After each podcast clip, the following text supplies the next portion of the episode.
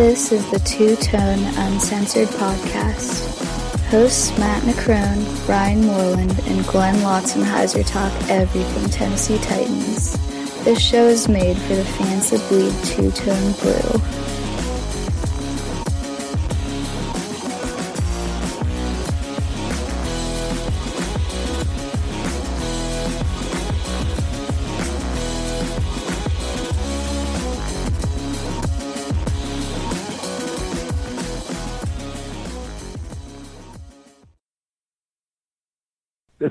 Justin Hartwig, and you're listening to Two Tone Uncensored.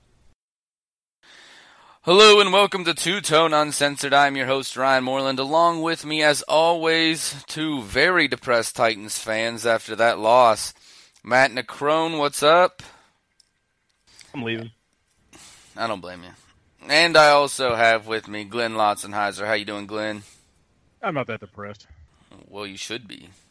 You absolutely just- should be. I, I, I can't get depressed about it. It was it, they lost so early in the game that just I, I stopped caring. I Yeah, get they they lost, then they won, then they lost. and then they lost again. they If- lost if, like three more times after that, but if if Marcus was a better cornerback, we'd we'd have won that game. Marcus, Marcus really has to work on his fucking tackling. I swear. Yeah, yeah. he, he's the worst coverage linebacker in the league. Man, Glenn, it really sounds like you're going to have to call up Jason Irons and borrow his bag. I don't have to borrow his bag. I got my own. All right, we're gonna jump into the show here, but real quick, don't forget to read the Know Your Enemy articles. Uh, they come out each week that Glenn does. They're really good, goes really in depth, uh, for gets you ready for the game for the upcoming week. Of course, this week taking on the Green Bay Packers. So be sure to read it, so you have all the info that you need to know before we take on uh, Pack. Oh, and also you can find us on iTunes. So everybody, be sure to check out iTunes, and you'll be able to find us there uh, on Two Tone Uncensored. But let's jump into the show proper, starting with the mailbag, as always. Wesley Thornton uh, writes in this one When was the last time we scored 26 plus points in five straight games? You know what? I actually know this information. It was 2003, uh, weeks three through 10, back when the Eddie George, uh, Steve McNair connection was working on. We ended up losing in the uh, playoffs. I believe it was to the Patriots. Yeah, that was the last time we went on a run, but that was a seven game run, even. But since then, no, nothing like it. It was the best of times. It was the worst of times. It was just the best of times. That was awesome. I I would have no idea. I mean, anyone can look that up if you really wanted to know. But uh, I did. well, that's why we keep you. There you go. I, I've earned my keep. I'm done. Yeah, I mean, that was a long time. That was a long time ago. It's kind of sad that it took us this long to get there, but a lot of Vince Young type of years, Jake Locker type of years. So glad to see that we were able to do it now, but that is such a long time ago.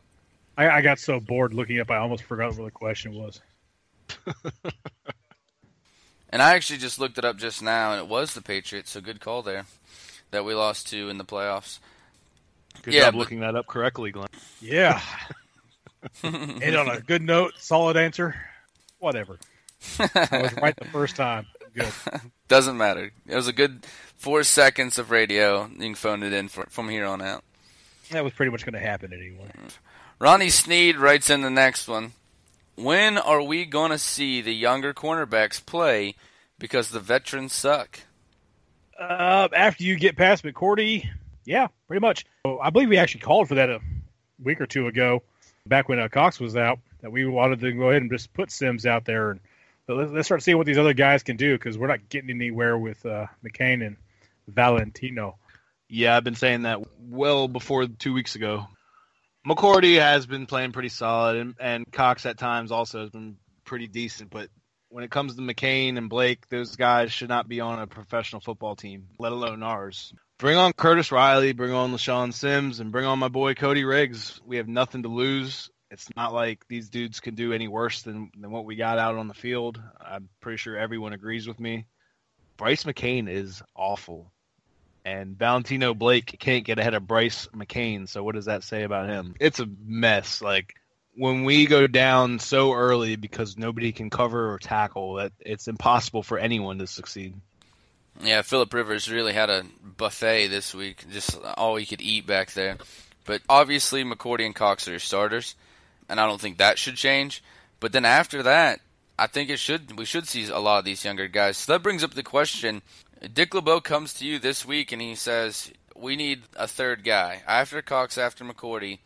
Who's that third guy that should be seeing the most time out there? Who would you choose?" Cody Riggs. I, I would go Sims just because I wanted to see the rookie get some more experience before next season. We're gonna need more of them next season. Yeah, honestly, man, and I said Riggs, but whatever. I don't care who it is. Any of them, I'd be more than happy about. Yeah, I think Hell. I'd go with Sims just because I like the the bump and run kind of guys. And I know it's a harder style to play, and not a whole lot of guys have found a lot of success with that style in the NFL. It's exciting to watch, and I think get the rookie sometime. I think he has a higher ceiling out of the group, whether that comes to be or not. You know, we'll ha- have to wait and see. But I think that he has the highest ceiling out of the three, so I'd like to see him get a lot more time. Moving on to the next one here.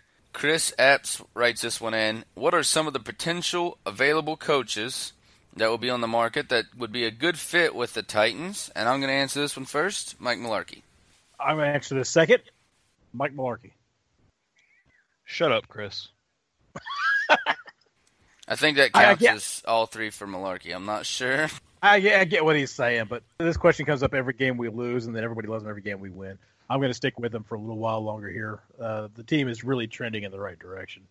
How can you argue that? We're in such a better place. Whether we lose the rest, you know, well, if we lose the rest of our games, obviously that's something to talk about. But we've been in every single game this year, win or lose. We've been in every game, even the ones that we start fucking two touchdowns down in the first few minutes. There's nothing Mularkey's doing that would cause him to lose his job. Nothing at all.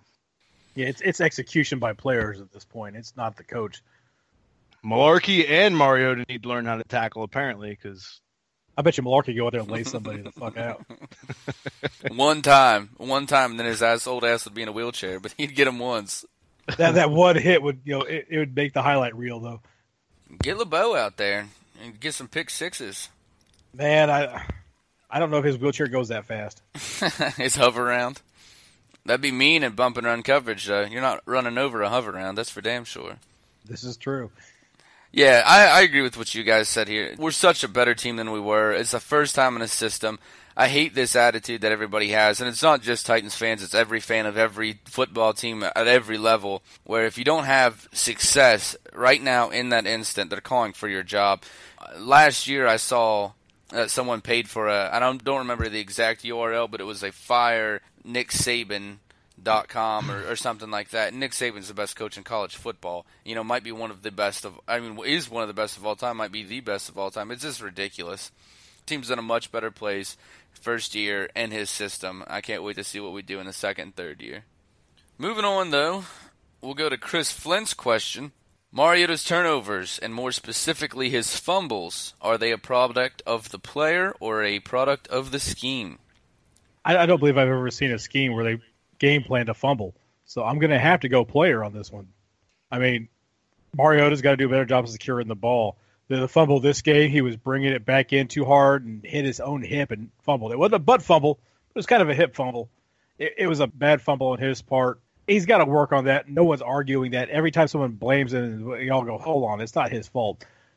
The fumble is still his fault. He fumbled the ball. I'm not letting him off the hook for that. He's got to fix that.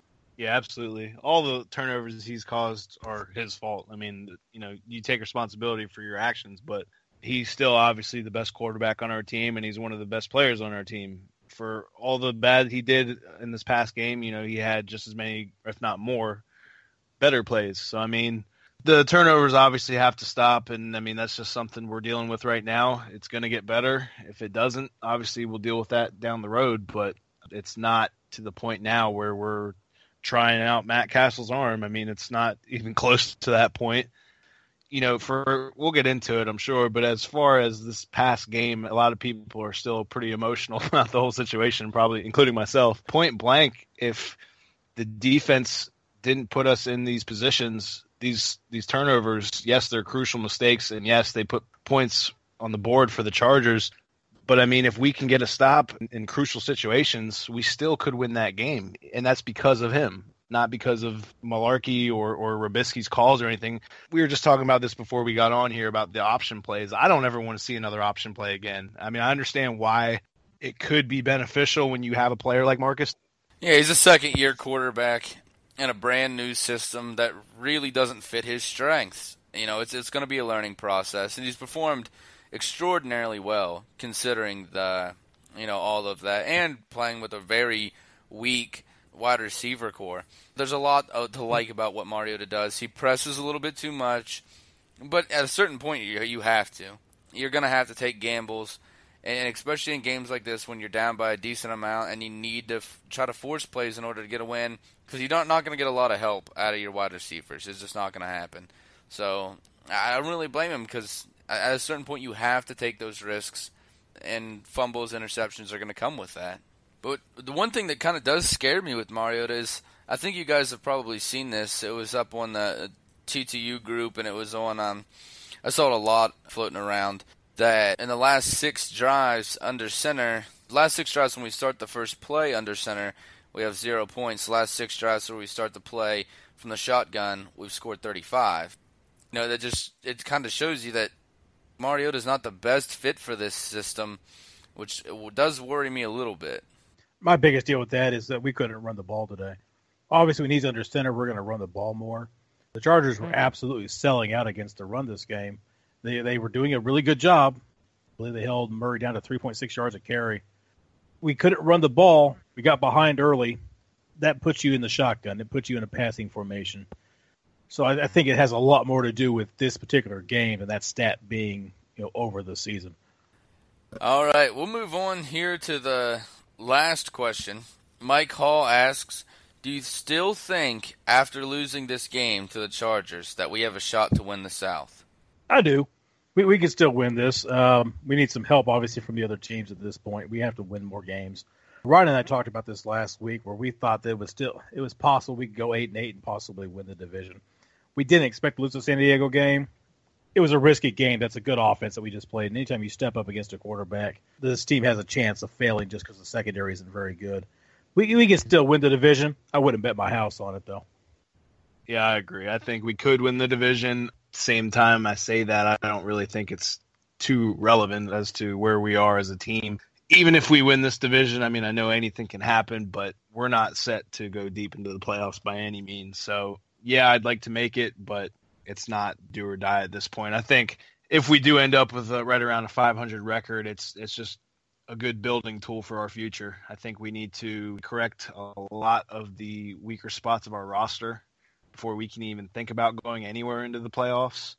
Uh, it'd be good just to get back there for self confidence reasons, or for you know these fans to shut up about Mularkey's job or Mariota's progress. It's not going to take us anywhere, even if we do win it at seven nine, nine and seven, whatever it may be. I don't think I don't think anybody in this division is going to go deep into the playoffs. Yeah, I agree that it's a possibility, but looking at the schedule ahead, um, I don't feel great about those odds personally. We have two games that I would say are in the easy category, and both of those are away at Chicago and at Jacksonville. And then we play Green Bay, Broncos, Kansas City, all good teams, and then two games uh, against divisional opponents, um, the Colts and the Texans, two teams that we've already lost to this season that are going to be tougher games.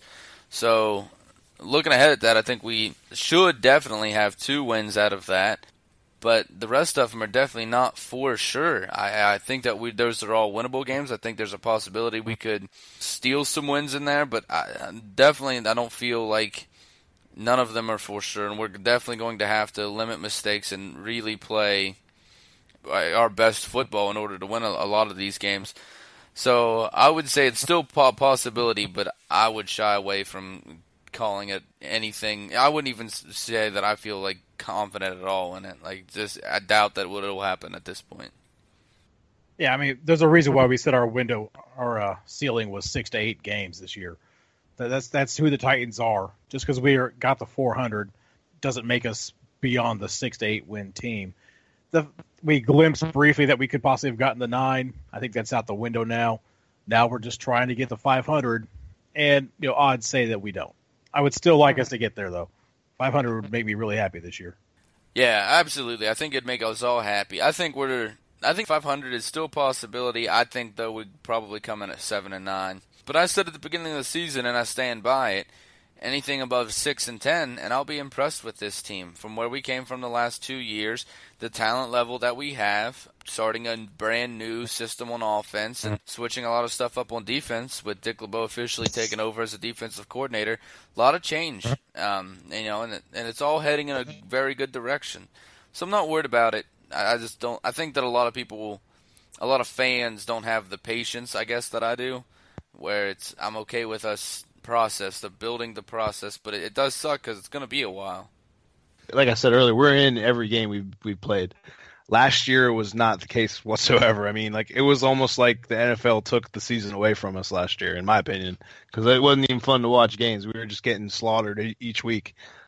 The goal is obviously the Super Bowl. We're just not there yet, but at the same time, you know, for us to be competitive and to show progress and show that we're actually going to get somewhere someday, you know, hopefully sooner than later, it's it's promising and it's it's fun to watch football again because last year it was strictly fantasy football for me. It was depressing to watch games last year.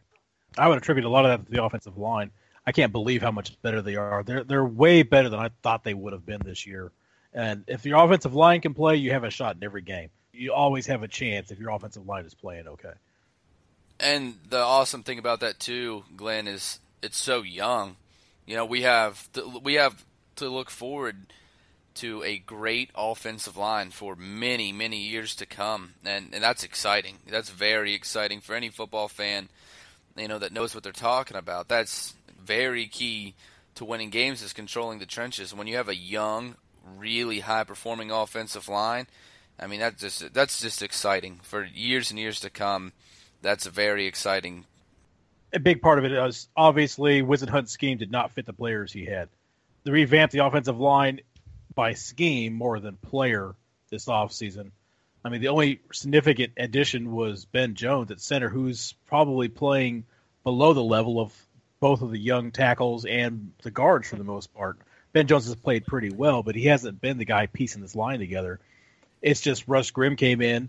They had an identity for what they wanted this offensive line to be, and they've turned it into that and it just shows you how bad Whisenhunt's understanding was of the people he had, you know, on location. And it, it it's stunning to me at how bad he was as the head coach piecing together an offensive line compared to how good he could run the Chargers offensive line or the Chargers offense. I mean, that that offensive line isn't very good and they dominated us this game doing what Whisenhunt does and those guys aren't, you know, particularly ta- more talented than anybody else that the Titans have got.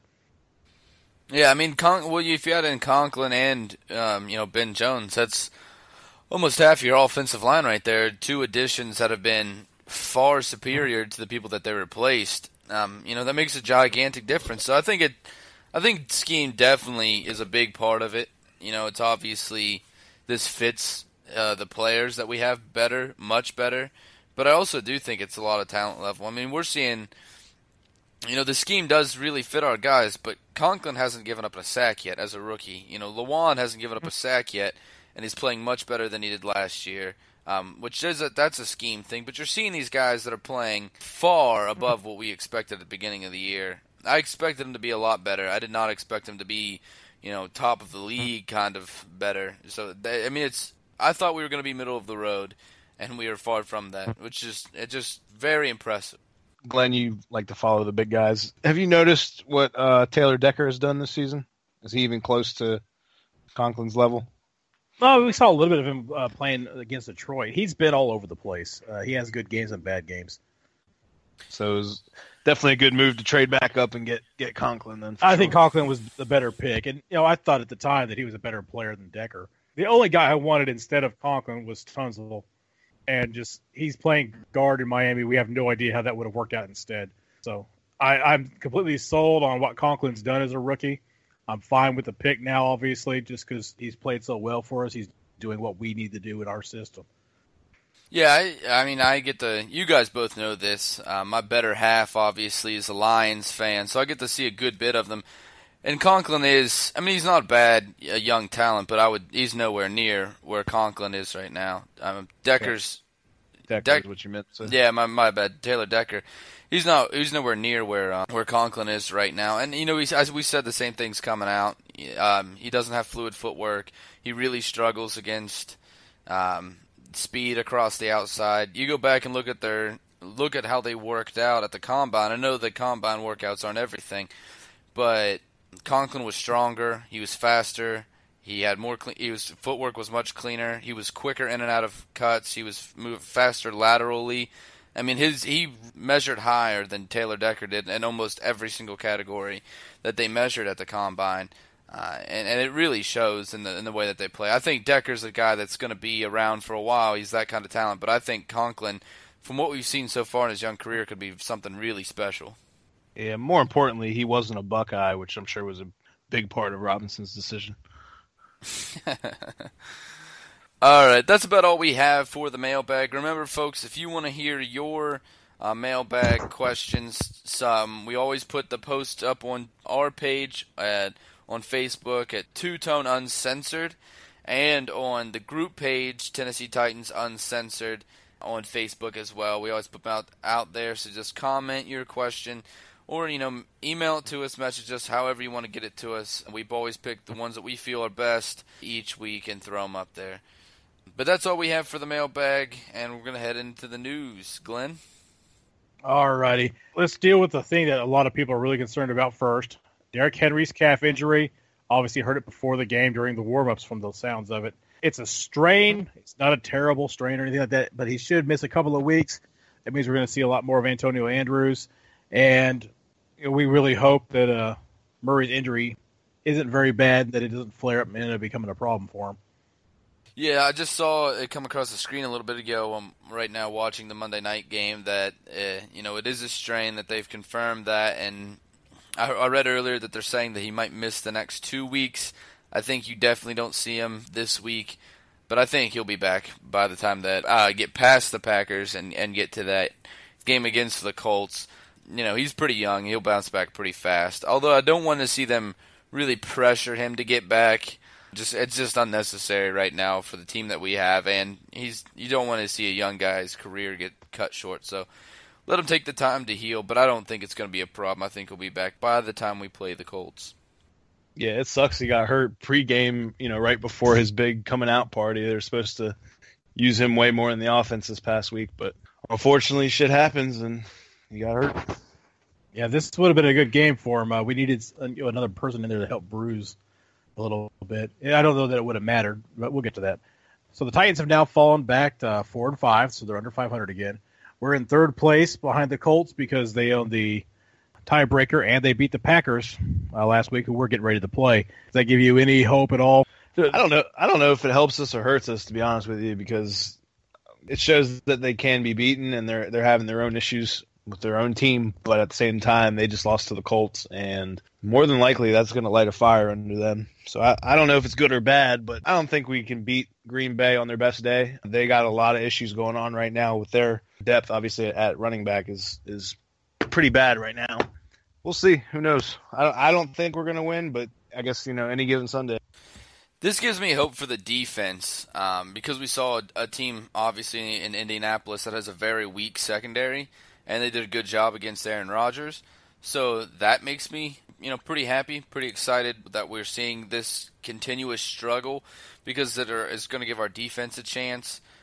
But on offense, we fall into a trap here because right now the Packers, all that they are doing good is stopping the run, and they've been letting up the pass you know we're a run first team. You know the Colts obviously the exact opposite, and you know they pass, pass, pass, and maybe if there's time they'll run the ball. So matchup wise, we're so far different than what the Colts are, and we really play right into the strength of this Packers defense because of how good this rush defense has been. I believe they're still the t- best rush defense um, in the NFL right now, and so I think that's going to put a lot of pressure on Mariota to be able to play well this week, move the ball down the field. I think it's going to put a lot of, on his shoulders. But I made it definitely for our defense. It definitely made me feel better because of how poor they performed against the defense that I don't think is as good as ours from top to bottom. But on offense, I, I just think it's a matchup thing. The Colts matched up well against that Packers defense. and we do not um, match up as well. So the Titans are now 0 and 5 in games where Mariota's rating has been below 100, meaning his efficiency rating. So is this a situation where he has to carry the team in order for us to win, or is it the team doesn't support him enough in these losses, so he's taking chances and having bad plays? I think it's more the team not supporting him because we're seeing, you know, we just talked about we've put up 26 plus game plus points for the first time in what was it 13 years. You know that has a lot to do with Mariota, and it has.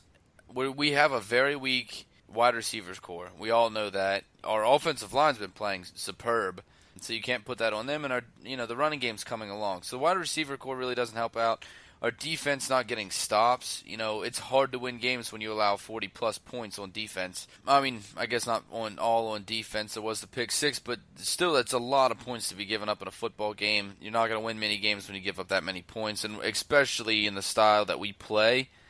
It's obviously going to be really hard to be able to win those kind of games. So I, I think that Mariota's to work on the, the turnover thing, but I, I think it's a lot more the team around him needs to step up a little bit because, as I said earlier, a lot of what Mariota does wrong, a lot of the turnovers come from really pushing and forcing the issue, which at certain points in some games he absolutely has to do because nobody else is making the plays that need to be made in order for us to win a game. Absolutely agree. No other thing to add to that. Yeah, so uh, the rest of the Titans need to step it up. Defense has got to play better. I, I do will say that Marcus has got to stop fumbling. It's not the issue that people make out of it. But the, the fumbles, particularly when they go back for a touchdown, you know, the inter- interceptions where he just kind of lofts the ball out there, he's not helping himself.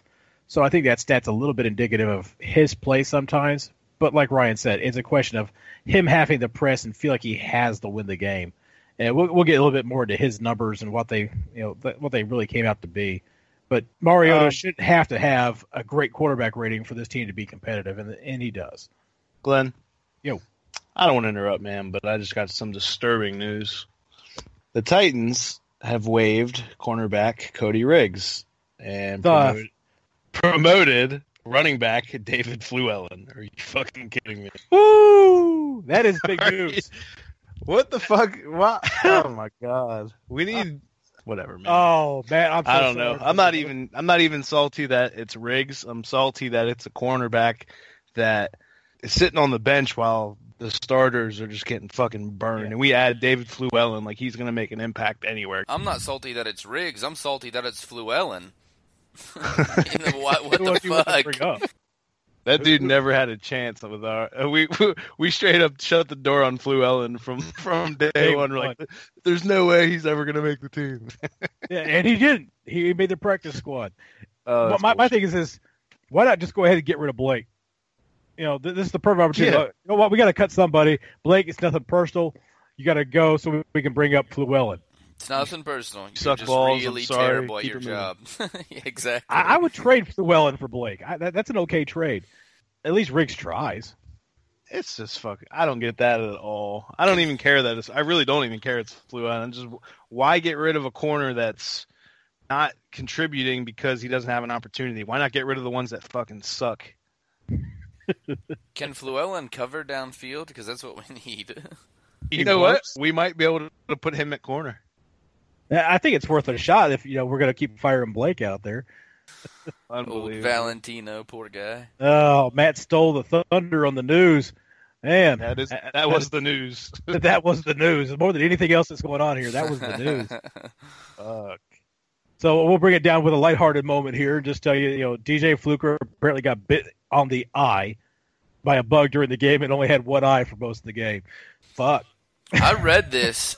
it is. Was it like eyelid or was it like eyeball? Like on as actual eyeball? Everything I've seen says on the eye, not the eyelid, not around the eye. They said the eye. And I, I wondered happen? the same thing, but everybody says the eye. So I'm Wouldn't thinking natural, it had to be the eye. Isn't your natural reaction if something gets even close to your eyes just to shut it, like blink? How's that even happen? I don't know. Maybe they got a super bug out there in San Diego. Whatever. He blew a block and he just like decided to tell his coach like, uh, uh, bug bit me in the eye. He he jabbed himself in the eye after that uh after the penalty where he launched himself into the crowd. So he, he jabbed himself in the eye as punishment. Now he's just saying it was a bug. yeah, that's what it was. Do you want to go ahead? I'm staying uh, off Twitter. Fuck this shit. Twitter delivers the bad news. The Matt Matt dealt with it. nah. He- he- are, are you going to the uh, the, the Cody Riggs uh, party later on, where you know, they have a going away party for him? Yeah, the thing, I, and look, I mean, he's not anything special. I understand that, but why is he the 53rd man? I don't get it because this isn't the first time they've done this. He may go to our practice squad again, get promoted again, and it's just like, why is he that guy? I don't have an answer for you, man. other than- they Like- just figured no one else is going to pick him up, so they'll drop him. I can Whatever. feel the sorrow coming from the crone over I there. can too. His boy got I'm more- demoted. I'm more pissed. I don't. I don't even. It's not even that. It's Riggs. Like if it was Sims or like I wouldn't care if it was Aaron Wallace to be completely honest. But if it was like if it was Curtis Riley, I'd be like, well, why? That's stupid. He's a corner that is just sitting on our bench who's probably better than the guy we have on the field. Like that's where I'm at. It's not that it's Riggs. It's that it's potential that we're just throwing away for a backup running back who's It's really that not it's gonna- not Blake or McCain. yeah, well, yeah, that and and if it was for like um worst case scenario, Henry's out for two, even three weeks. Like we're not putting Fluellen on the field. We're going to use Andrews, right or wrong. I mean, we Bring, bring back Sankey. yeah, right. No thanks. Hey, that'd be some Glenn. shit. Stop. It's because it's Riggs. It's because it's Riggs. Yeah. I just bought my Riggs jersey. I'm gonna have to take it back. No refunds at all. That's what I deserve if I ever bought a Cody Riggs jersey. True enough. What the fuck was I thinking? Yeah, it's like the guy who's selling it to you. He's like, "Are you sure, man?" Not too late to trade it in for for uh, Fluellingers. I just write over it for all I care. They're like, "You know, this isn't the Riggs from the the, the, the old days with the Redskins, right?" Do you? That guy. They're like, that's can't- the right number, is it? It's like, no, you don't know. It can't just be me. Who's the 53rd man on this team? Like before are this now. tra- Right Before now, this tra- Fluellen. Well, no, no, before the fucking transaction. Neither of you are going to say Riggs, and if you are, you're full of shit. Who do you think the 53rd man is? Riley for me. Yeah, probably Riley. I would, yeah, that probably Riley. All right, well, whatever. Riggs. I don't know if I would even go. Yeah, Riggs. Honestly, it's Aaron Wallace, in my opinion. But either way, I mean, it's not Riggs. Wallace would be close. That's fair to say. Wallace would be right up there. It's fair to say, except for Wallace is the only linebacker we have with real speed. That we and don't. I, I realize I realize we're not going to lo- use him. And it's it's getting rid of anybody other than Blake really just annoys me because he has no business being on the field. That's that's the part that upsets me is why the hell are we keeping Blake around? When has he done anything right? Wallace has speed, but Wallace doesn't have much else. Like low football IQ. He doesn't have clean footwork. He plays too aggressive up front. Like, yeah, I mean, he has speed, but that's like the end of the list of Wallace's skills. Okay, so he's the linebacker version of Blake, but he's not hurting us on the field. So let's get rid of Blake. I I mean, You know- fair enough. We're just rambling on at this point, but We we are. Let's go ahead and do some commercials, and then we'll come back here and talk about the games. All right, we'll go to a commercial break. We'll be right back to cover the game we just played against San Diego and a look ahead at the Green Bay Packers game we have this Sunday. Time to pay the bills. Some quick ads and we'll get right back to the show.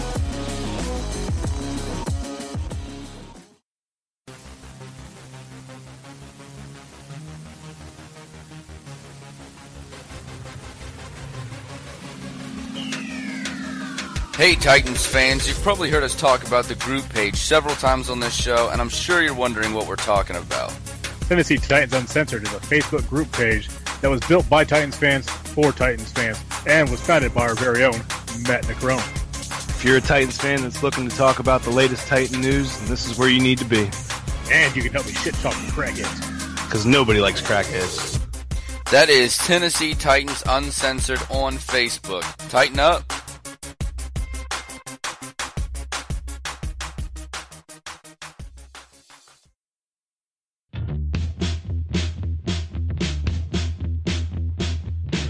Hey, this is Ryan. and Rich from the Free Parking Show. Our show is a sports podcast hosted by four sports journalists and features shows like Beers and Cheers, Par for Discourse, and our NFL preview, the 32 team parking garage. Check us out on Stitcher, Spreaker, and our website, www.freeparking.com.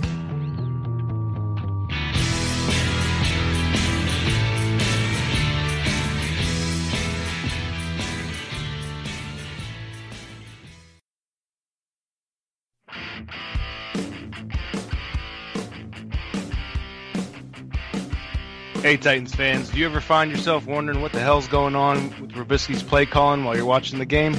Do you wonder why Orakpo didn't get six sacks this week? Have you ever wondered why our defense can shut down a star wide receiver but constantly gets burned down the middle by a backup tight end? If this sounds like you, then you need to know your enemy. Each week, Glenn Lossnizer from the Two Tone Uncensored podcast posts a write up about this week's upcoming game. Glenn tells you which players have the favorable matchups each week and what schemes the Titans need to use in order to succeed. It comes out Wednesday ish each week, sometimes Thursday morning. It's on our Two Tone Uncensored podbean.com page and links from the Two Tone Uncensored Facebook page as soon as it posts. It's a real quick read and he even has pictures for the kids. For the kids!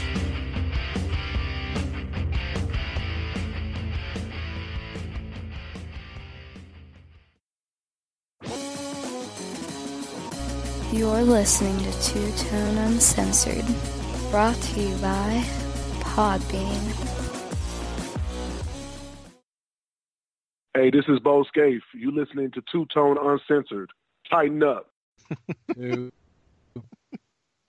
All right, everybody, welcome back. Let's go ahead and play a little bit of the blame game. Uh, whenever we lose, we got to blame somebody, and everybody wants to blame, you know, Mario. Cody Riggs. Cody Riggs. Cody Riggs. Fucker got fired today. Yes, sir. You know, it, it tells you pretty quick that he did not do his job scouting this team. okay, so the Titans got out to a slow start on both sides of the ball, uh, as the score you know showed you. There are several things we can attribute that to. You know, long week off, Jacksonville hangover, Whisenhunt being ready for uh, LeBeau and being the best offense coordinator in the league. Maybe not. Um, so since this was a loss, it's time to play the blame game. We're going to pick our top two or three units and assign them a percentage that you know we feel they're responsible for this loss. So brief explanation, and then give us your percentage number. Um, for me, it's going to start with the the biggest portion going to the pass defense, and not just the secondary, but also linebackers in coverage. That's going to get probably 75% of the blame, and I know that's a large number, but I mean, there was like nothing that Philip Rivers couldn't do. We really did come up strong in the red zone a few times that saved us from more of an ass whooping than we already had. Uh, especially in the first half, you know, it was like field goal, field goal, field goal because of we us getting tight and when we needed to in the red zone. But I mean, still, we you can't let them just run all over you. I mean, we had 89 year old Antonio Gates just dicing us and cutting us through in the middle. It just sucked to watch that. So that's a big one for me. Then another, I'd say about probably 20% goes on Mariota for the mistakes and everything that he did in this game. But he, you know, he also, you know, got three touchdowns. But the the two picks, um, obviously, all the turnovers together were a big part of why we lost there. So that's going to get 20% for me, and then 5% is just going to go into play calling. And I don't think this was a huge deal for the most part, but you know we were talking about it earlier, guys. The option, I, I just, I, it never works in the NFL. It never works at this level. Defenders are too smart, they're too fast, stuff like that. There were a couple plays in this game. That's why it's such a low percentage for me. Couple plays where it, they're just head scratchers, and we just, it seems like we have a couple of those every week, and I'd like to see us get rid of a lot of those and, and play more sound and smart football. Clearly, it's 100% Cody Riggs' fault. Um, no, 70% probably will go to the defense as a whole. The tackling was awful. In some cases, I would say the the penalties really hurt us. Some of them were their fault, some of them were not. But you know, tackling's always an issue. We were letting Gates run all over us. We fell in that deep hole very, very early. Twenty percent will go to Mariota. He obviously made a lot of crucial mistakes. I believe he put up twenty-one points for the other team, and ten percent will have to go to the refs. There were a lot of uh, phantom calls I think that that I don't know if you guys noticed as much as I did. There was one particular pass interference Well, there, there was the one with Kendall Wright where he I don't even remember what they called on him. He didn't touch. He didn't even touch the dude. And then they could have called it was a defensive uh, receiver when they when they smashed into him. Didn't get that call, but I believe they called him for offensive pass interference on that play, and he literally did not touch anybody. I, I have no idea where that came from. Uh, even with all the mistakes we were making, especially on defense, well, defense and with Mariota's mistakes as well. Even with those, some of those calls really hurt us because even with all those mistakes we were making on our own, those refs didn't help us out at all. For every mistake the defense made, Mariota picked us up and, and got us out of the hole that we were in, and eventually ended up making his own mistakes that killed us in the end. You know, if he can't do it himself, if it's a team effort, it's a team loss. Obviously, the refs aren't going to be with us every week, and and Sometimes we get the calls, sometimes we don't. It all starts with the defense, who gets the majority of my blame. I'm only going to give the rest five percent, but this is the same crew that we had in that Lions game where there were so many questionable calls. The obvious false start late in the game, the obvious false start call, they missed that completely, but somehow managed to find us for a really weak pass interference in the secondary that that play right there kind of you know it kind of burned a little bit. I was like, what are you guys up to? But I only give them about five percent because the game is mostly won by the players themselves. I'm gonna go ahead and give Marcus a full thirty percent. That fumble. It's all about ball security. The interceptions, they weren't necessarily bad choices. I just don't like the throws. He's developed this Phil Simms lob, which I think is awesome when you're going deep in the end zone. But if you're keeping it out in the middle of the field, you've got to get that ball out there a little bit faster and make it so it's your guy who only is the only guy who has a chance to catch it. You know, yeah, I'm not taking I'm not taking anything away from the defenders. They did a good job breaking on the ball, but he stares down his receivers and then he throws that soft ball out there too. You can't do both of those. That first one was bad. I think we were talking at, at the time when it happened and you're like, what the fuck was that? it's very much what I was saying. It was awful. penalties, yeah, were like a huge part of this, man. I like the one thing that always that I took away from this, and I rewatched the game. I, again, it like really struck me was that um, I think it was third and goal, and Casey busts through and gets that sack. Huge stop, yeah. And absolutely. then they get mm-hmm. Searcy for holding. And yeah, that was the play I was talking about. Where Searcy, they called Searcy for holding, but their offensive lineman jumped off sides, you know, before the play even started. Yep. And they, it was like everybody saw it in the stadium, and they just didn't bother to call it. But they go, they're going to call us for holding after that. Right, and yeah, then the very next play is a Chargers touchdown. Mm-hmm. Yep. Yeah, yeah there, so, there's there's certain plays are so so huge in the whole aspect of the of the entire game. It's like that one play doesn't happen, we get the ball back. Who knows what happens? Like honestly, for all the mistakes we made, we had every opportunity to win those back, and it's just like those certain plays fucked us, and it sucks, but that's the way it goes. Yeah, yeah. I mean, it, it really did. And everything else I've got left, I'm going to put on the defense.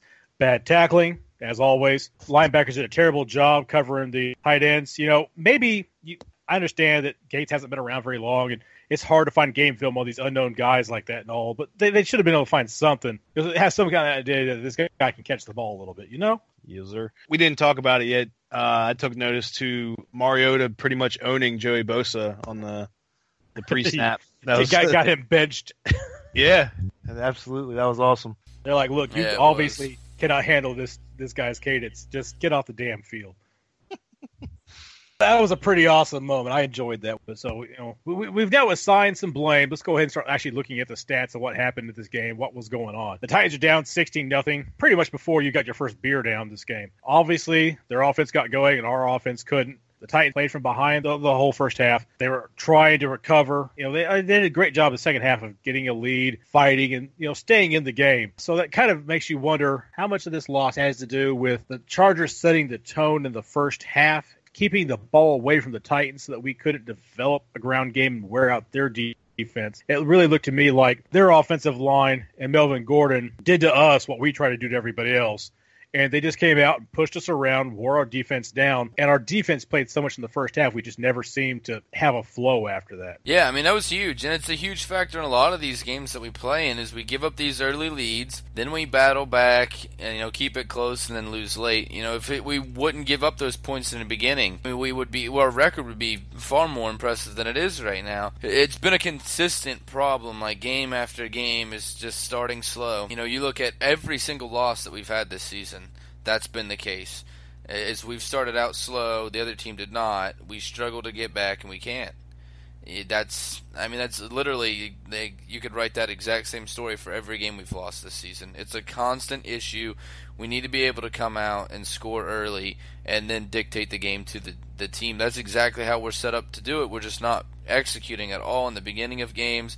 It always seems like the, you know Tennessee doesn't even wake up until the second half. I agree, man. Did you guys? I was about to say about how fortunate I felt to be down five at, at the half, where you know how it started out. I think it was right before the half. I don't recall exactly, but do you guys remember when we were when we scored and we were, um, I guess, less than a touchdown? I forget the scenario, but we should have went for two on the extra point and didn't. Do you guys know? You remember what I'm talking about? Did you question that? I didn't really question it at the time. I know I know why you're asking what you're asking, but I was okay with it not going for two on that one. Yeah, me as well. Early in the game, you know, there's still a lot of football left to play at that point, so I, I don't question the fact that we didn't go for two. But if we're up by one or we're up by three, what's I mean, I would go for two every time in that scenario. Just me. I mean, they had already missed an extra point, so you never know how it was going to flow out from there. I, I completely agree. I mean, it's not my job on the line. I definitely go for two. I, I see what you're saying, but I can't I can't fault the coach for not doing it or doing it because I don't know that it would have changed anything, you know, by the end of the game. Agreed. And you were talking about how lucky we were to be down by just five at the half. I told you guys um, at the end of that first half, you know, we were messaging each other, and I said San Diego should be embarrassed that they only have a five point lead right now because really they, I mean, they outplayed us from start to finish in that first half. I mean, anybody watches that can see that.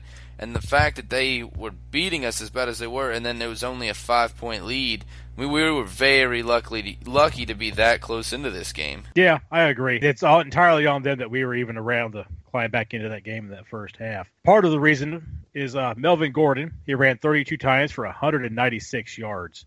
Uh, he had a touchdown. The numbers it carries are obviously the result of the early lopsided score, the Chargers trying to control the clock, doing what we just discussed, dominating us physically by using their offensive line to grind down our defense. And you know they had a two to one time of possession over the Titans for that first half, and th- that's not how the Titans win games. Uh, we're we're not that team that you could have the ball all game long and we're still going to win. Key stat here to me though was the 6.1 yards per carry they gave up to Gordon. 6.1 yards. That's it's a tremendous number for a guy who was barely averaging three and a third, and it, it shows you that he had big holes. Uh, obviously, our defense was getting pushed back. The other number that you know stands out there is he had 102 yards after first contact. So we weren't making good tackles, which we always talk about every week. And I think this is going to be the way it is for the rest of the season. I've said that before, and so have you guys for that matter. Melvin Gordon came out and kicked our ass. 6.1 yards per carry, 102 yards after first contact, and had 196 yards total. That, that those are the numbers that we want to see from our guys. And for our rush defense to give that up is really embarrassing. Yeah, he's improved dramatically since last year, but we made him look way better than he is. It was it was pathetic. Yeah, I agree. I mean, it, and it's not just you know, it's not like we're trying really hard at a lot of these and missing tackles. Like some of them are just like there was one I can't remember who exactly it was. Melvin Gordon goes to the outside, and he just like dives right at his ankles, and he's like a yard from his like when he makes contact with the ground he's like a yard from Melvin Gordon. Like he was nowhere close. And it's like you're not even trying at that point. Like I can go out there and and like make that whiff. Like come like I don't know. It a lot of the times we just like a lot of ankle biters on this team and I hate seeing that. Like square up and make a tackle. Like it's real fundamental shit and I, I hate seeing it. Like week in and week out we see this stupid shit like over and over. You know who's not an ankle biter? Cody Riggs. Cody Riggs. You know why? Because there's no ankles left for him to bite. Damn. Yeah. yeah, I, it, it's the same conversation we've had over and over again. We won't bore you guys by making you listen to us talk about how bad our team tackles again. It's just it's embarrassing that there was that much room for Melvin Gordon to run on us. Um, Melvin Gordon was an impressive college running back. He had a shitty year last year. Like I said, he he's definitely improved, but we made him look like a, a star, and it shouldn't be that bad. Yeah, th- this was his breakout game if he's going to have one. And I, believe me, I think Melvin Gordon's a pretty decent back, and I blame most of his lower numbers on his offensive line. And so, just if he's been bad all year because his offensive line was bad, and this is the second week in a row, uh, okay or bad offensive line has beat us up. It's embarrassing. I'm sick of it. Uh, our defense needs to step up and start being a tough run stuffing defense again. I agree. I think Melvin Gordon was. I think he was primed to be good last year. It had a lot more to do with his the team around him than him. But you even said it yourself. Like 196 yards, 102 of that was after the contact. We're giving up more yards after contact than we are before contact. I mean that obviously is an issue. Yeah, it's it's the same old thing over and over again. The only tackler that impressed me, and he only had a few tackles, but Sean Spence, only dude that actually laid into somebody on the whole team. I don't care you, what your name is. And I, I, didn't notice, and I know he came back obviously, but what did you guys think when you saw Rakpo laying on the on the ground when uh we're already down by however many points we were down at the time? I know obviously he came back. He did finish the game though, right? He did. I was seeing uh last year when Morgan went out and how pathetic our defense got after that. That's the exact vision I was having. Like, oh crap, here we go. It's just the other side of the field. Yeah. I literally looked at my girlfriend and just like, motherfucker, just don't talk to me for a little bit. I just like just stared at the ground. I was like, oh, man, it's like, an, like that's what I thought of too. Was Morgan going out? How bad we were after that. Um, thank God he got up and he was fine and stuff. But there was definitely that few minutes where you're just like, our season's fucking over. Let's just wrap it up. Like, can it be February yet? like, let's start talking about the draft. Yeah, exactly.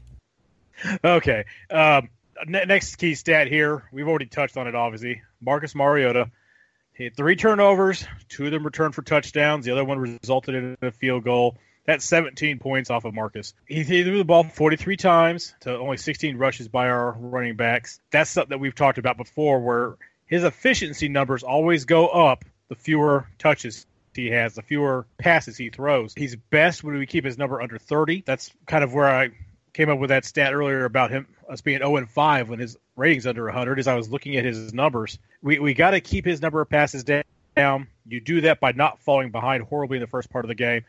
But I also felt like there was an opportunity for us to have stuck a little bit more with the run, even as much as the Chargers were loading up against us. Well, don't forget about his most important number right now in the red zone. I believe he's what 28 now, 28 no oh in the red he's zone. 20, God in the red no. zone. Oh, yep. That's He's a impressive. Jedi out there. yeah. You look at his last five games right now. He's 13 touchdowns, three interceptions in the last five games. just sucks that those interceptions are such crucial game changing. That's what happened in this game, man. Exactly. That's exactly what happened in this game. Is our offense um, tackles just like our defense does. At least they have the excuse of they don't do that every day in drills. yeah, true.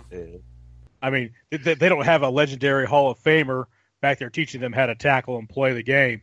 Yeah, uh, I- I'm sorry, but Robiskie was not known for his tackling. No. Maybe that's the issue. Is maybe like LeBeau doesn't remember what it was like to tackle since he hasn't done it since you know the Great War was over. Oh wow. okay, I, think we're gonna step on from that one. I know you do. Okay, so Murray, he had only 14 carries in this game. Only ran for 3.6 yards per carry. I think that 3.6 would have come up some had we'd run him more. Do you think maybe uh, we uh, discounted quite how much that he was injured? Uh, he looked pretty good to me, but do you think maybe they were had him on a uh, run count, or was it just purely a question of the score? I don't think so. I think San Diego just was basically targeting him, making sure he didn't, you know, run all over them, and that was their main main goal was to stop him. And I think that's why Marcus was, you know, flinging the ball all over the place. We couldn't we couldn't do much on their defense, and and they don't even have that. Strong of a defense but that's the thing with us man like a, a lot of um who was it a couple weeks the colts the colts um targeted was it the colts or the game I'm thinking of where The, demarco the did Colts shut down our pass rush. yeah, no, no, no. I'm thinking. Who? What am I thinking of? What game? oh, I guess I can look at the stats. But Demarco got shut down one game. Cleveland, wasn't it? Cleveland. Yeah. Cle- Cleveland they just. sold out. Yeah, and I mean that that's basically what San Diego was trying to do, and they were pretty successful doing it. Um, Except they got a better quarterback on their side too. yeah, I I do think if we had Derrick Henry to you know sub in and out, I think we would have ran the ball more and had more success doing it. Yeah, I don't think it's anything wrong with uh, Demarco Murray. They really, as you guys said, they really sold out to to stop the run in this game. They were stacking the box, um, and then at, at a certain point, you have to throw the football. We were down by a lot of points, and so you have to get the ball down the field quickly um, in order to try to make a comeback in that game. So I don't think it has anything to do with the injury. I think it was just being down by so much, you had to throw the football a lot. Yeah, I mean, schematically, there are things you can do to stop the run. Everybody in the league can stop the run if they really want to. You just have to be willing to gamble that the quarterback won't be able to take advantage of it, and that the offense won't do something, you know, to stop you, you know, a little play action or something like that, and just burn you up. It's all a question of if you've got the right personnel to play that style of defense, and obviously it worked well for them this game. Uh, they got the big lead to start with, though. I think I think it was a function of the lead more than anything else. I, I agree. If we'd had Henry, we'd have done more damage.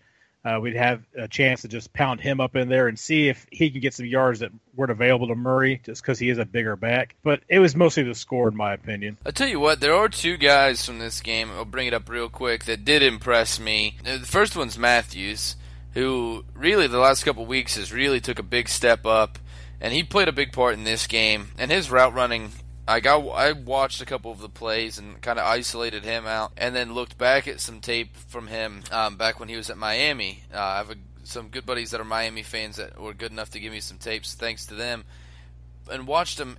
And his route running is getting so much cleaner. Like it's his cuts are two and three steps less at some points, and the same route. They're just so much more fluid. Yeah, I, I was getting impressed with him. And the other one is Byard. Outside of one play, you know, where he whiffs the tackle on Melvin Gordon, he had a pretty outstanding game in this. And you know, I'm I'm okay with seeing a lot more Byard and a lot less Johnson at this point in the season.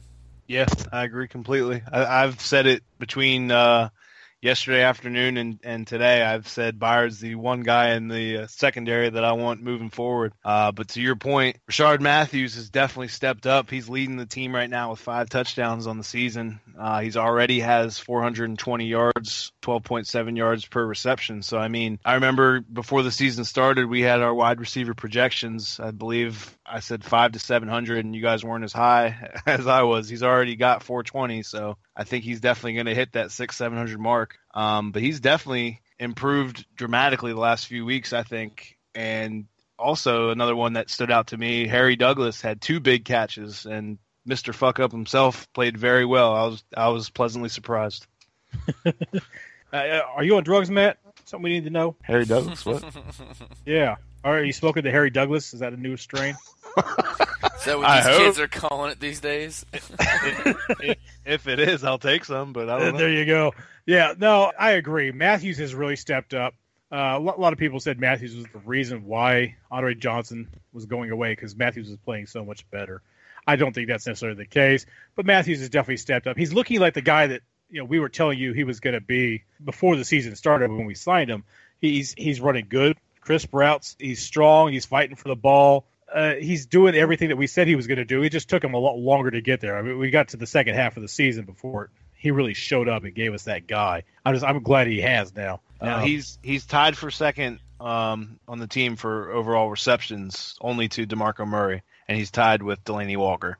Yeah, so he's in pretty good company because you knew Walker would be up there, and we talked earlier in the season about you know Murray, and then for some reason they just kind of went away from him, but we've started to go back towards him now, you know, throwing him the ball a little bit more. I, I agree. I called for Byard a while back, uh, back when Searcy got hurt. I said I wanted to see Byard on the field because he plays better than Johnson does, and I, I think that going forward, there's no there's there's nothing at this point that you can do with Rashad Johnson that you can't do with Byard.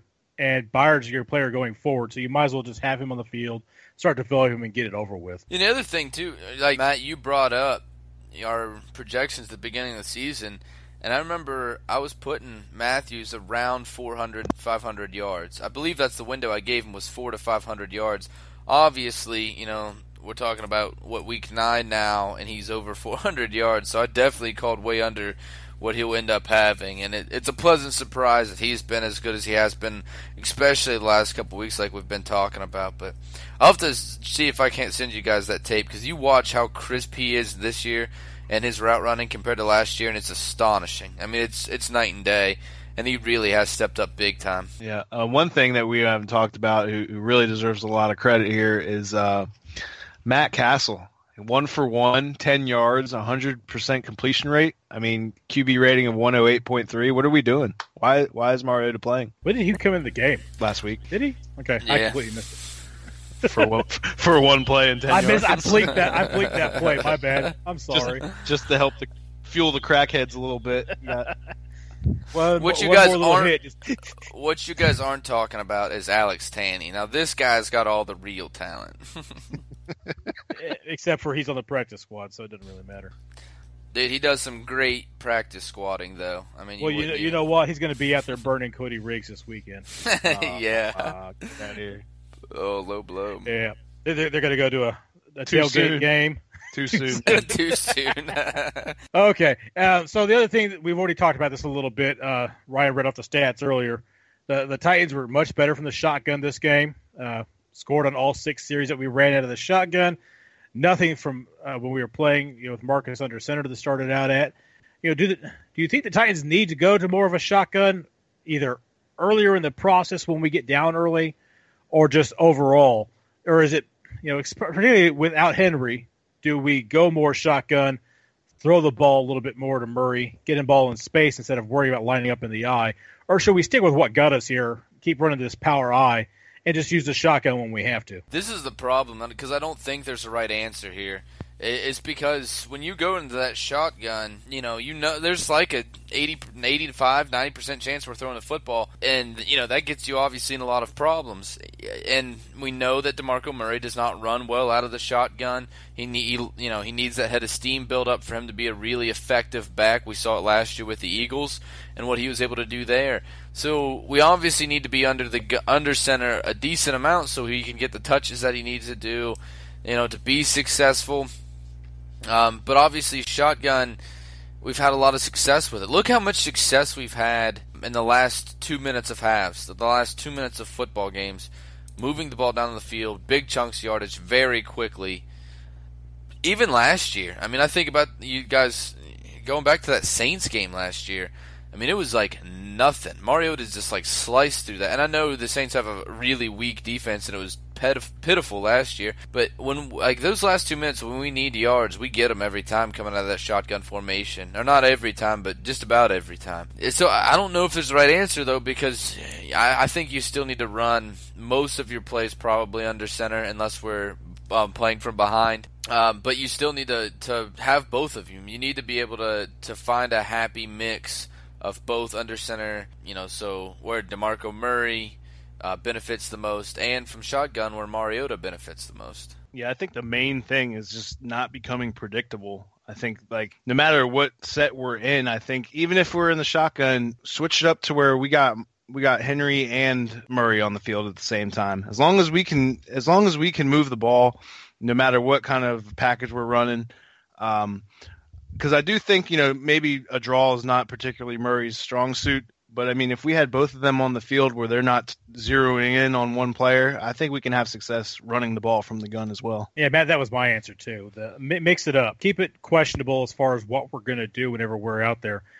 Just because you start a series in shotgun or under the center doesn't mean you can't switch and play some shotgun that series or some or light it up in you know, power I that series. You can switch stuff around in the same series, and we saw a little bit of that the last few weeks. It's just this this week I think we got behind, and it just dictated what we did from there on out. I agree. That was a big part of it. Was just getting behind that early. We really, you know, didn't have a whole lot of options. We had to be able to move the ball fast down the field. And you know, and one of the things is all the people crying that Mariota sucks, that we can't trust this kid with our offense. They're also the same people wanting us to play from shotgun every snap. So, do you want Mariota to be the only guy making decisions on the field and has to win the game, throwing 50 times a game, or do you want him to not be the guy on the field?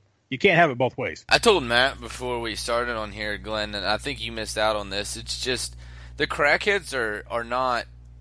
They don't hate. They're just knee jerk reaction. Like they see Marcus throw an interception, and they're like, "He's terrible. Why isn't Matt Cassel starting? Mularkey needs fired." And then they watch him like make a brilliant, you know, run for a touchdown or something, and they're like, "He's all pro, top five all time. Mularkey needs to be coach of the year." Like there's no like happy medium, like middle ground where we're like, oh, we're an all right football team. It has to be like Mariota needs to be enshrined this year, or he, you know, he should have never been a pro. Maybe we need to get our fans some uh, Adderall. Yeah, calm them down a little bit. Easy, crackheads. It's Maybe maybe just all right. maybe just getting them off the crack. Maybe that'll be all we need. Come on, man. No one gets off the crack. Let's put that on a fucking t-shirt. no one gets off the crack. No one gets off the crack. All right. So, you know, we, we've talked about what went wrong. Let's talk about what can potentially go right and what can potentially go wrong this next week. Uh, there's some interesting stats lining up for us with this Green Bay game. Uh, we know Aaron Rodgers has been struggling. He's missing Eddie Lacy. James Starks isn't in there, uh, so he has no proven running back. He's having to throw the ball a ton. One of the reasons that Packers have reason to believe, though, is their offensive line. Their offensive line is probably the best offensive line we've played in a few weeks. They're rated 11. Uh, they're not quite Titans level, but they're the top half of the league. And considering how two very bad offensive lines in the Colts and the Chargers have handled the Titans pass rush recently and have managed to run the ball against us and just dominate the line of scrimmage, it suggests that we could be in some trouble handling Rodgers, trying to get to him and rattle him. Um, do you think our front seven on defense can protect our secondary by getting to Rodgers regularly? We need to. I know that's for sure. I think this is uh, this is that time where you pull those plays that are deep in the playbook that you've been saving all season. Uh, for Dick LeBeau, it's time to get crafty against a team like Green Bay um, because uh, of how good they are up front, and it's you know it's we could end up in a bad spot um, considering our pass rush has not been lethal pretty much at all this season. It's had moments, but there's really only one game where you can say our our pass rush was really good. Um, so you know it's I think it's going to be a problem for us in this game. Obviously, we are going up against a really really good quarterback who is having a lot of struggles this season. So that's the big thing is like how much Aaron Rod- like what kind of Aaron Rodgers are we going to see in this game? That'll play a huge factor in it obviously. Are we going to see like Aaron Rodgers kind of Aaron Rodgers? Are we going to see like Eli Manning Aaron Rodgers where he's just like, you know, the cold and now he looked terrible at some points in that Colts game, missing passes that I mean he looked downright awful in the first half uh, of that football game and it didn't look much better in the second half. And I think that our secondaries I mean, at worst, just as good as theirs. So, you know, like I said earlier, that gives me some hope because he just hasn't been playing well. Like, even when he has time to throw, it's just not that impressive. And I don't know what's going on with him and what's going on with his head. Maybe it's a case of the yips or something like that because, I mean, we've yep. seen it over the last couple of years. This guy's a fantastic quarterback. Um, I, I don't know what's going on with him that he's just not playing well right now. Listen, it's simple, man. If the defense comes out and plays like they did yesterday, I don't care if it's Mark Sanchez, Aaron Rodgers, they're going to light us up. If we can't tackle and we can't cover, we're going to lose, plain and simple. I feel like this is the cable TV and the satellite TV. Yeah, uh, Rob, Rob Lowe. yeah, I mean, Rodgers has been kind of all over the place. Part of it is, is he's having to throw the ball all game, every game, uh, since his running backs went down. And their receivers have been playing okay. Uh, they're probably about as healthy as they've been in a while. Every season, it seems lately, one of their receivers has been down, and Rodgers has been having to do it with everybody else. You know, uh, Davante Adams had a big shot last year because Nelson was down all year. It's this unit is actually healthy, which makes it weird that he's struggling as much as he is. Because I would have expected that if the uh, the receivers were bad, the offensive line was playing bad, then that would explain why Rodgers was struggling. I think Rodgers just he he needs a break. He can't get off the field. He has to th- you know throw the ball all game long. Yeah, no, I think that that's a big part of it, and I think that tackling obviously is going to be a huge issue, and it's going to be a huge issue in every game. And I know we do sound like broken records, but I mean that's you know the team that we're covering. I think that we got to get there in the pass rush. We have to be putting constant pressure we need to be sending guys, and I know that leaves us open down the field, but I mean, it's not like whoever plays across McCourty, eh, you're only going to get like two seconds before their whoever they're guarding is going to be open. For the linebackers, it seems like you have half a second before the tight end's going to be open. So you might might as well just send some people, you know, and and try to get to him, try to make him really uncomfortable, especially early in this game to make him make the mistakes uh, so we don't go down early, which seems to be our MO this year. Yeah, it'd be really nice to actually strike early uh, on them instead of playing from behind. Yeah, I wouldn't mind if, they, if we won the toss and we chose to take the ball just to see if we go down there and get a lead to start out this game. One thing that's kind of surprising, even without their two backs, the Packers are still running for 4.5 yards a carry. That's pretty darn good. Uh, they're right behind the Titans. They're in like seventh place in a big old tie. Uh, 4.5 yards per carry is about you know as good as you can ask for on a regular basis. The Titans are doing I think 4.8, so their running game is working, and they don't even have their two best backs in there. Uh, Ty Montgomery, a receiver, has been leading the way. Only thing that really concerns me there is the Titans tend to struggle against fast, agile running backs. Uh, someone who can scat a little bit, which is what you're going to get when you have a receiver playing back there. Uh, with the size of our front seven being built to stuff, you know, power backs, built to dominate offensive lines, do you see them being susceptible to Ty Montgomery or whoever else they decide to run back there? And uh, does it set up as a bad rushing defensive game for us? Defensively, I think that we have we have to be able to tackle though. We have to be able to to clog holes. Um, this team blocks the football really well. You know, our blocks uh, on the line really well, especially in the running game. That's why they have 4.5 yards per carry. Um, you know, with the revolving door of running backs that they've had this season due to injury you know, when you're averaging still, your average is still that high. It's because you're blocking up front really, really well. So, uh, we need to be able to fill in holes because they're going to be able to block us. They're going to be able to get, um, and you know, in front of us and stuff. We have to block, get in those holes, make a presence there, and, um, you know, even if you don't make the tackle there, if you get in the hole early enough you're going to be able to slow them down enough that somebody's going to make the tackle. I've said this before on the show, but it's something that I, I don't see this team doing a whole lot of. You got to be able, as linebackers, to read the play uh, and have the the intelligence, the football IQ, to be standing in that hole when the the running back gets there. And I think that that is something that um, we haven't been able to do lately, and I think it's something that we really need to be able to do in this game because they're going to be able to block us. They're a good downhill running team, and they're going to be able to block us on most plays. So we need to be able to get our linebackers in those gaps and stop this running game. Like I said, I think my biggest concern is just you know, we saw it with uh, Oliver in the San Diego game in the preseason. Quick backs are difficult to tackle. We don't tackle very well. It, it sets up as a game where you know Montgomery may only get ten carries, but he may bust one of them for eighty yards. I just I, I'm a little bit worried about them having a lot of speed at the backfield position. If they get down to you know first and goal, I don't think they could punch it in necessarily unless Rodgers does it himself. It sets up as a passing situation where they run the ball. I don't know that our linebackers, you know, for the reasons you just said, and I've said it before, they're not very instinctive in their rush defense as far as plugging holes and making moves and they, they make good tackles once they decide to make the tackle, but they're always a step behind, which is why they miss their tackles.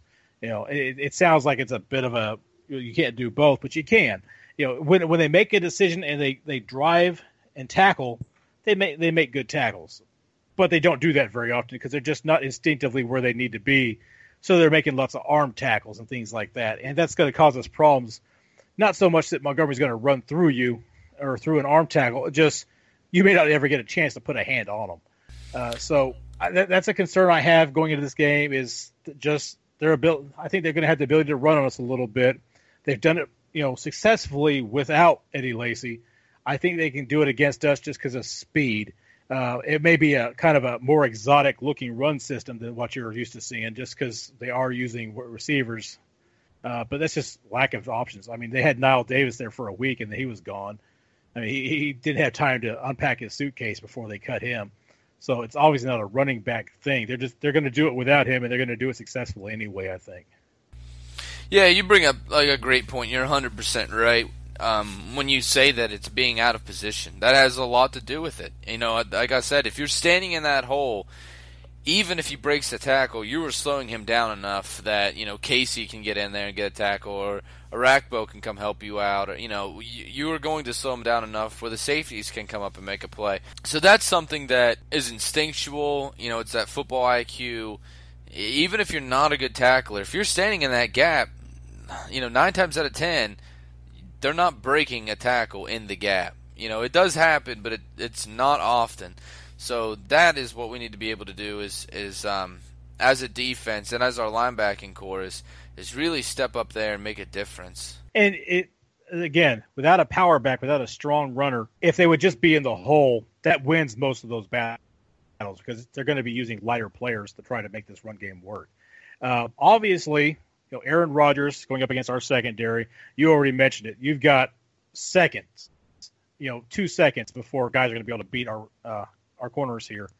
and our linebackers aren't going to be able to hang. I mean, R- Richard Rodgers is not a tremendous tight end, but he's certainly good enough to get open against what we're throwing out here right now. Uh, so Aaron Rodgers sets up to have a pretty good game against us.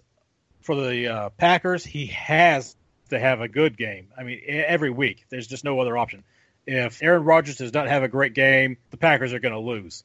Just that's how it is. Uh, so our defense has got a stout challenge against them. We'll see what they can do. If they can control the run, it doesn't mean anything. They're to have to step up in the passing game, and I don't think they can do that in any other way other than what you said. LeBeau's to have to pull some stuff out of his butt, you know, some plays that he reserves for just those special moments. Like if he if we were making a playoff run, these are the plays that he would call. He needs to do that, you know, this this coming weekend here against the Packers because that's the only way we're going to get the Rodgers often enough to impact this offense, unless Rodgers comes out and just plays terrible. You know, if Olivia Munn keeps him up you know, for two days straight before he goes out and plays, maybe we got, got a shot. Let's just hope to God that she's a closet Titans fan. Um, but uh, you know what's scary is that's the scariest matchup. Is even though Aaron Rodgers is struggling, we know the talent is there, and we know what our secondary looks like, and you know that's enough to keep you up at night for sure. I I don't know, man. I don't have high hopes in that area. I think that this is one of those games where Aaron Rodgers, everybody after this week will be talking about, oh, he's back. You know, Green Bay's real again because I don't think we're going to be able to stop their passing game. Yeah, he's he's starting on one of my fantasy teams, and I'll, I'll take the fantasy loss if it means the Titans win this game. I don't think I'm going to have to though. Uh, going to the other side of the ball, you know, the Packers have the number one rush defense in the league, which you mentioned earlier. They've only given up 606 rushing yards, only 3.3 yards per carry. Henry's out. Murray's been a little nicked up, but it'll probably be okay. We're going to have to really find something to happen here. I don't think Fluellen's going to be this, you know, the secret to us running the ball this game. You know, Cody, Cody Riggs wasn't going to help us win this game. I don't think Fluellen is either. Uh, so does Mariota have to carry the team in the air and scrambling and making runs in order for the Titans to have a chance? Does he does it have to be Mariota putting up a better than 100% rating or 100 rating and carry the Titans to a win for the Titans offense to have a, a positive role in us winning this game. The one benefit we do have is we have a really good downhill um, uh, run blocking offensive line. That's going to help out a lot, but you know, like we were talking about on defense, you have to get linebackers that are instinctual and get in and fill holes uh, no one does that better than Clay Matthews. You know, I don't. I, there's nobody in the league that does that better than Clay Matthews. Maybe Luke Kuechly, but that's the only guy. He, his football IQ is through the roof. And, I mean, it's it's crazy how smart this guy is, and he seems like he's always in the right place at the right time. That's because he is, and that's you know that's what football IQ does for you. Uh, he, I mean, he looks he's it's going to be hard to figure out how to take him out of this game, especially in the running game. They're really stellar up front. We have to block really well and open up big holes. That way, you know, we're able to get uh, a few yards. And I think we have to pound the rock still. As good as they are, uh, as good as they are stopping the run, we have to still pound the rock and and work on that um, offensive line. That's what kind of sucks not kind of really sucks with Henry being out is you're losing a guy that just this your battering ram. He's not there this week. A guy that you could really throw out there and just just pound him, just you know, take some years off some lives, so to speak, on that defensive front. Uh, but you, you know we don't have that guy this week, and that that's gonna hurt. That sucks for sure. But I think you still have to go to the run and still have to be a big part of our game plan. Uh, I hope it works. I don't know if it w- will, but I hope you know that it, it works there. And then the other thing is, I, it's going to be a lot of Mariota because I don't think that the running game is going to be super effective in this game, as good as they are. So a lot of this game is going to ride on Mariota's shoulders, especially because you know what we talked about on defense. Eh, they're not going to be real great. Um, we talked about the running game. You know, it's scary because of how good this run defense is. This is going to put a lot of pressure on Mariota this week. Definitely. And I, am going to stick to my stats here and say that if Mariota has to throw the ball 40 times, we don't win. Just because that means that we weren't in a position where we could even try to establish a ground game. And I think it could happen that way. Uh, this is a game I can't call us to win just for the reasons we've been talking about. And I've got some more stuff here for us too. They're number one in the league against the rush. You would assume that on the other side of that, since they haven't been winning all their games, that their pass defense would be worse than it is. They're they're middle of the pack against the pass. It, obviously, the teams are going to have to throw the ball against them, and they're holding up okay. Do you think maybe the pack, the Packers secondary is better than they're getting credit for? Is it a situation where the run defense is so good that they're overshadowing the pass defense, or is it just you know Clay Matthews is getting in there and making the quarterbacks make bad passes? I think it's a lot of ha- it has to do with their uh, pass rush. You know, there's nobody. Real- I mean, they're they have a decent secondary. I'm not saying that it's garbage by no means, but there's nobody that really makes you go like, oh shit, you know, we have to play this guy. Um, up front, they do have those kind of guys. So I think that it's uh, more the pass rush, which gives us an advantage um, because we, we block really, really well up front. You know, we took Bosa out of that game uh, for a lot of it. We saw last week.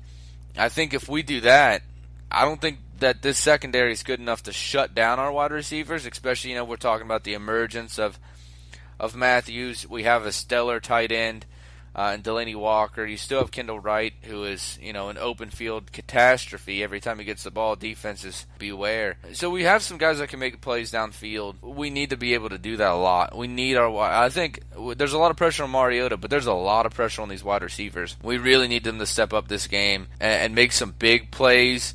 Uh, we need them to get open because I think the majority of what uh, the Packers do well is the pass rush when it comes to pass defense. Uh, you know, their secondary is not terrible by no means, but it, their pass rush is where that's why the reason that they're middle of the pack and not, you know, closer to 20 is because of, of how well that their pass rush does. If we can negate that, give Mariota some time back there, and, you know, just let him do his thing. I know that everybody's shitting on him and hates him and everything. He's a good quarterback. He's a good, young quarterback. And if he has time in that backfield, he's going to make teams pay for it. You know, we just talked about earlier. Last five games, 13 touchdowns, three interceptions. That's stellar. There's nothing else that you can say about that. That's stellar number. And you know, you keep those kind of numbers up. That's what you know, Pro Bowl caliber, all pro caliber quarterbacks do. So, you know, I have no hate at all for Mariota, but it, a lot of pressure is going to be on the passing game this week. His wide receiver, they got to show up. They got to play really, really well because I, I, just don't see us being able to do it elsewhere. And I, and I hate to say that, but I, I just don't see it right now in this matchup. Yeah, I'm really hoping the uh, Robiskie calls up just a bunch of crossing patterns and just moving guys all over the place. He's got to do something to help Marcus get an idea of if they're on if they're on man to man or not. Marcus can help himself the most by just looking people off. Uh, he doesn't do enough. He still stares people down. I know that it's his only a second season. It drives me nuts when I see quarterbacks do that. You see long-term veterans do it. They're going to have to get some mov- movement going on. Let Marcus have some pre-snap reads where he can tell if the, he's looking at a man coverage or not, just to be sure because he's going to have to get rid of that ball quick. Uh, Matthews is going to be coming off that edge. The the Packers pass rush they don't necessarily get a ton of sacks, but they're there all the time. And if they get Marcus out running around, then you start you know risking fumbles. Uh, I I don't like to harp on him about it, but I don't want Marcus out there trying to outrun Matthews and having the ball anywhere away from his body. Uh, it's uh, that's not going to work out well for us. So I think it's going to have a lot to do with how we play call this game. Uh, if Robiskie can come up with something that makes that simplifies the reads for Marcus, so he can be quick with his decisions, quick with the ball.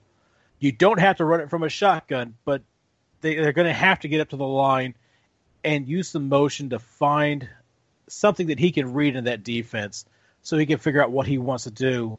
So he has a couple of options: get rid of the ball you know, either roll out of the pocket and throw it away, take off running, dump it down, do a check down. He's got to be able to make quick decisions to last long enough against the Packers pass rush. And our receivers are starting to step up. I think this could be a big game for Sharpe because I think they're going to pay some attention to Matthews because Matthews has been stepping it up.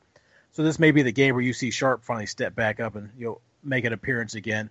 It could be a Kendall Wright game, but I think their safeties are good enough that he won't be sneaking up over the top on them necessarily but I definitely think that uh, this could be Sharpe's week because they're going to pay more attention to Walker, Wright, Matthews than uh, Murray coming out of the backfield. So this may be his chance to be invincible for a minute and get a chance to blow up.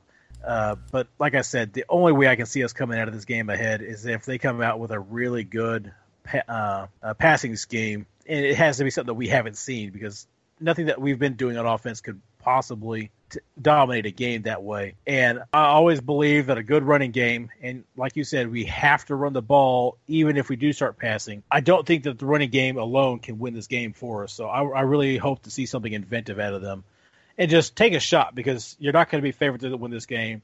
I'd say you don't. You might as well come out there and do something a little bit different and just see if it works out for you. You hear that, Robiskie? Cut those fucking creative plays out of the playbook. Cut that fucking cute shit out. Cut the cute shit out and find some shit that's not quite so cute but gets the job done. exactly. But I, I thought about your point here. Um, what you were saying about this could be Tajae Sharpe's week. I think that's kind of how we're set up right now. Is it's going to be revolving. I think you're going to see uh, you know, one wide receiver step up. You know, like the last couple weeks, it's been Matthews, and then eventually they start teeing off on Matthews, and then Sharpe will step up, um, and then they'll start teeing off on Sharpe, and then Kendall Wright will step up. You know, we've we've seen that. You know, Tajae was good at the beginning of the season, then Kendall Wright comes back and takes over. Then the last couple weeks, Matthews takes over. I think no one in our like uh, wide receiver core is really that much better than anybody else in the top handful of guys. So as soon as defenses start teeing off on one guy, go to the other guy, and like that is one benefit from having a no like numbers like set number one wide receivers. You know, we can go to anybody and feel just as confident. I mean, obviously, going to Delanie Walker, we feel a little bit more confident than our wide receivers, but anybody on our wide receiver core, you can go to them and, and we'll feel pretty good about it. Yeah, that's the thing is th- this group you can remove any of these guys from the game. Uh, as a defense, you can say this guy's not catching the ball, and there's nothing the Titans can do about it because they don't have anybody who can beat double coverage except for Delanie Walker. They don't have anybody who can just take the game into their own hands. So whoever the other team decides they're not going to beat us this week based on the last couple of weeks of game film, like you said, it's just it's going to rotate. It's going to be well, that guy's not beating us. That guy's been on fire lately. Let's, let's shut him down and Marcus is just going to have to just be aware that his guy won't always be there. The only person he should ever force feed the ball into is Walker, and I don't like it when he does that because he tends to be on the run when he does that, and we saw those interceptions earlier in the year. So really, just take what they give us, but we've got to do some things to try to make the game simple for Marcus because I think it is going to be on Marcus to win this game. And if it's going to be on him to win this game, we've got to do some things a little bit differently just to support him. But the, we, we've broken it down. We, we've talked about their defense is really good as far as stopping the run. Uh, their pass rush saves their secondary, which is kind of what we need our pass rush to do. But our pass rush is, isn't fast enough and instinctual enough to get in there and create that pressure every game. Uh, we, we've seen, like with the Colts, you can shut our pass rush down, and then we don't have anything else going on on our defense. Um, if they are if they aren't successful, nothing on our defense works. So, score predictions for this game. Uh, probably we're all going against the Titans on this one. We're going to have to go with the Packers. How painful is this going to be? Um, I think this is, I think it's going to follow the script. Uh, unfortunately, that a lot of our games have, um, which is going to be we give up a big lead early, then we claw back, uh, and then we lose the game late. So I'm going to say uh, final score for this one is going to be 31-24. I'm not going to try to get uh, style points by telling you how it's going to happen to us, other than what we've already said. I'm going to say 17 to 41 Packers. Oh damn, that's not a I- think this- prediction. It's not. It, it pains me so much to say that, but I just I can't see how we can deal with this Packers team. And I I pray I'm wrong. I am. I will never be happier than to see the Packers lose to the Titans because my dad is a diehard Packers fan. I have too many Packers fans in my family. I don't want to hear it. Please let the Titans upset the, on this one. I am perfectly happy to be wrong. My mom's a, a Packers fan, and and I know I'll be getting it from that angle for sure after this week. So you know, definitely not looking forward to this game. But I think we'll be able to hang around for a little bit just because Rodgers just doesn't seem himself this year. But that's about all the show we have. Uh, if you haven't noticed, Matt left us a little bit ago. He was just too pained about Cody Riggs to go on any longer. Um, but uh, don't forget to listen to the show. You can listen to us on Podbean. uh, on our website, on the Podbean app, on iTunes, anywhere you get iTunes and iStore, you can find our podcast. Um, uh, so check out that, and you can just search for Two Tone Uncensored. You'll find us. Be sure to read the Know Your Enemy article each and every week. This week, of course, coming up against this Packers team, it, it gets a lot more in depth than uh, Glenn and I and Matt can on the show. Uh, Glenn writes some of the really great articles. If you're not reading them, you really are missing out. I'm not just saying it because Glenn's my friend. They are fantastic articles. Um, and, and, also, uh, be a lookout for the poll. It'll be on our site at uh, www.twotoneuncensored.podbean.com. This week will be uh, for our poll. We'll say spread. How many points uh, do you think we end up losing by? And then there'll be a, a win option that we're going to win. So I'll put the spread up there to see if you're closer to what Glenn thinks or closer to what I think. Uh, so that'll be the poll question this week. Look for it um, when this podcast drops. It'll be up there. Uh, thanks everybody for listening. Uh, thanks for Matt as long as we could have you, and thanks Glenn for sticking it out to the end. Uh, tighten up, iTunes. Everybody, tighten up.